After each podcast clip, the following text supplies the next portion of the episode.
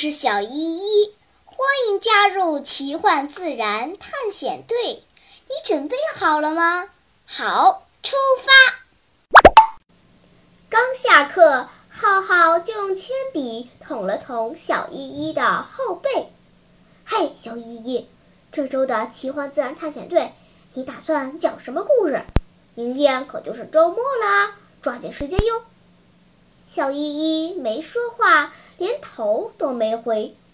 浩浩似乎有点不甘心，伸出两根手指捏住小依依的几根头发，轻轻瞪了瞪。哎呦喂！小依依猛地一回头，用眼睛瞪着浩浩，讨厌！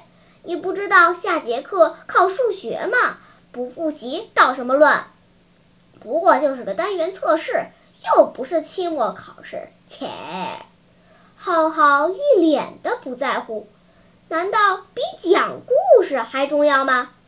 小依依吐了吐舌头，期末考试，假如我的成绩掉下来，我妈敢把我的账号给封了，还奇幻自然探险队，恐怕以后连普通故事都讲不了了。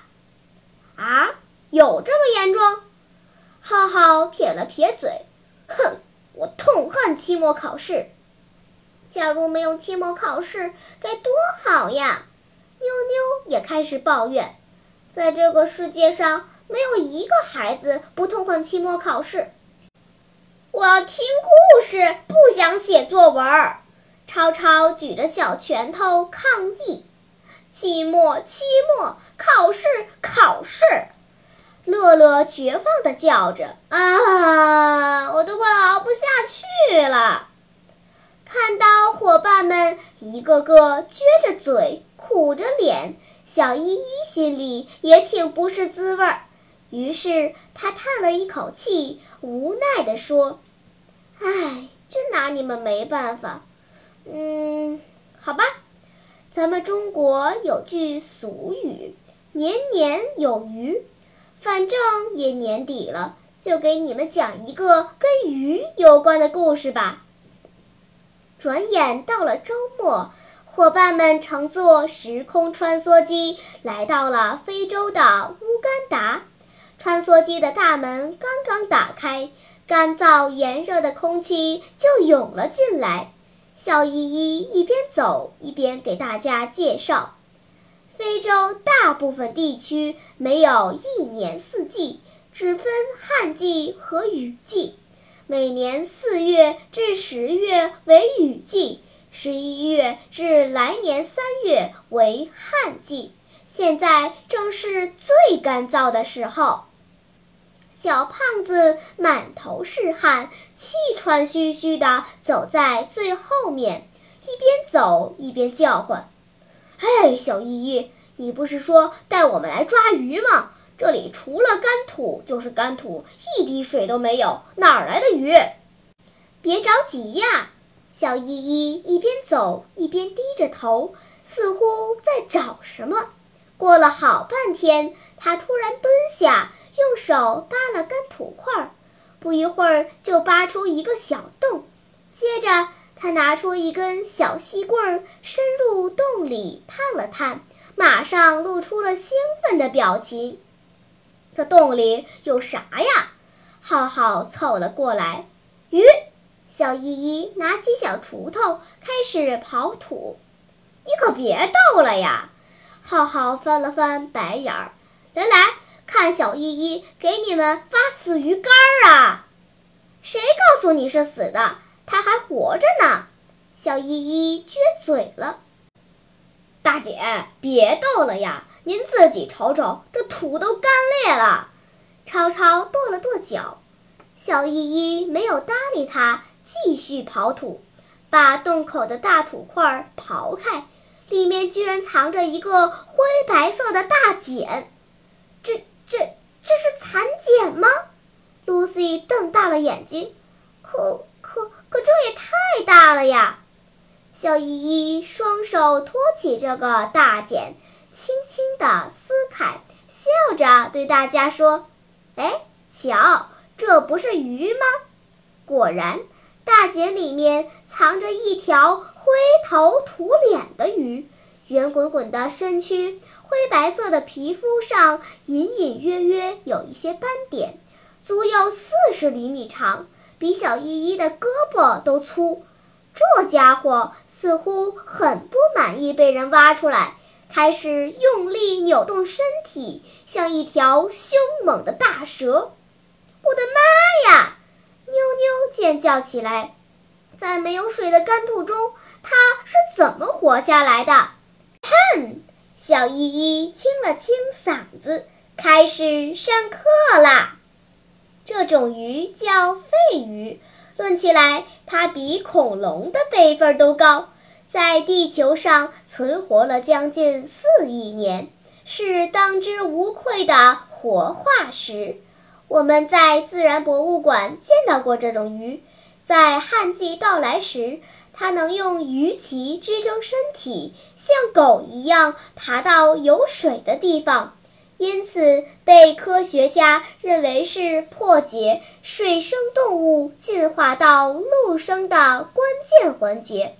目前，世界上存活的肺鱼大约有三个种类，分布在澳洲、美洲。非洲，在非洲和美洲生活的肺鱼都有夏眠的习惯，也就是在河床干涸的时候，用分泌物将身体包裹起来，做成独特的茧，然后装死，直到来年雨季再钻出来。哦，我的天！鱼离开了水，居然不会干死，伙伴们都不敢相信。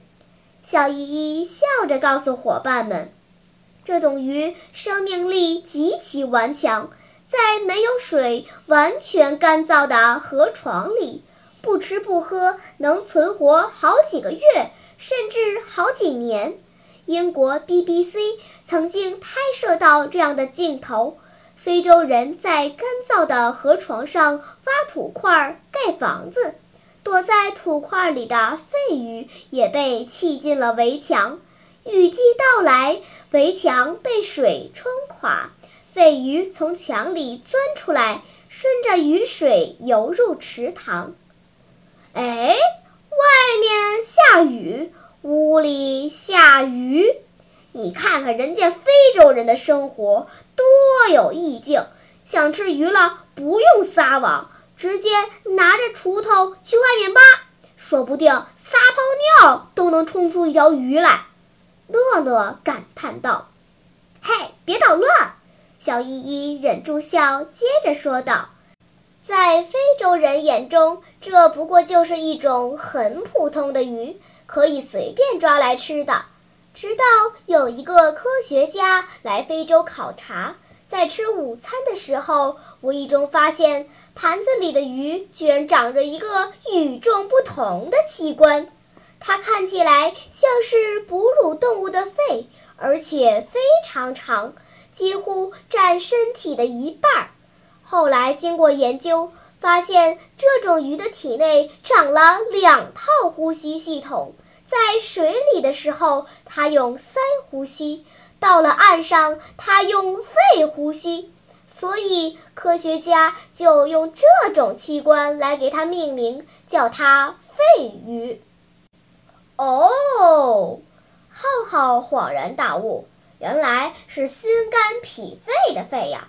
我还以为是废物的废呢，我还琢磨呢，这么厉害，离开水都死不了，怎么还管它叫废物鱼？应该叫超人鱼嘛！哎，浩浩，你真应该认真复习语文了。我好担心你期末考试的成绩。小胖子无奈地摇了摇头。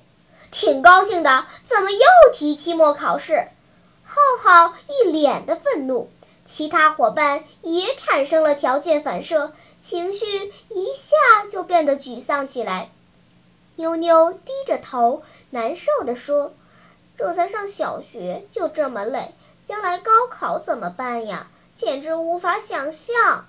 有时候我想，活着真是太累了，还不如死了算了。小依依看了看大家，语重心长地说：“我们人类号称高智商，却根本不懂得珍惜生命。你们看这条肺鱼，当旱季快要到来时，它在淤泥中钻一个二十厘米深的洞，将身体团成一个球，用分泌物加泥土做成茧壳，靠一个小通风口呼吸，代谢率降低到原来的六十分之一，以原有的脂肪为生，一直昏睡到下一个雨季。所以，很多人管肺鱼叫“忍住不死的鱼”。全世界最长寿的鱼就是一条生活在美国芝加哥水族馆的肺鱼，据说它活了九十多岁。我们也要学习肺鱼的这种精神，遇到困难不要轻易退缩，更不要动不动就说“死了算了”这样的话。有时候忍一忍，咬牙挺住，下一秒就会出现转机。对，我要学习肺鱼。浩浩突然有了信心，不就是期末考试吗？我已经是全班倒数第一了，还能再退步吗？稍微努努力，说不定就能倒数第二了，这不就进步了吗？在伙伴们的笑声中。小依依把肺鱼放回原来的洞穴中，倒些水进去，它会重新做个茧，然后继续下眠，直到雨季来临。好啦，天不早了，我们该回去复习功课啦。在离开前，让我们一起看几张忍住不死的肺鱼图片吧。在喜马拉雅 APP 上滑动屏幕，可以看好几张呢。小朋友们，伴随着年龄的增长，我们会遇到各种各样的困难，承受各种各样的压力，学习、考试、工作、生活都不可能是一帆风顺的。当你觉得痛苦无比的时候，当你想放弃的时候，就想一想非洲的肺鱼。也许就会重新振作起来，克服困难，坚强的生活下去。新年马上就要到了，感谢粉丝们一年来的关注和鼓励。在此，小依依祝大家新年愉快，学习进步，身体健康，全家幸福。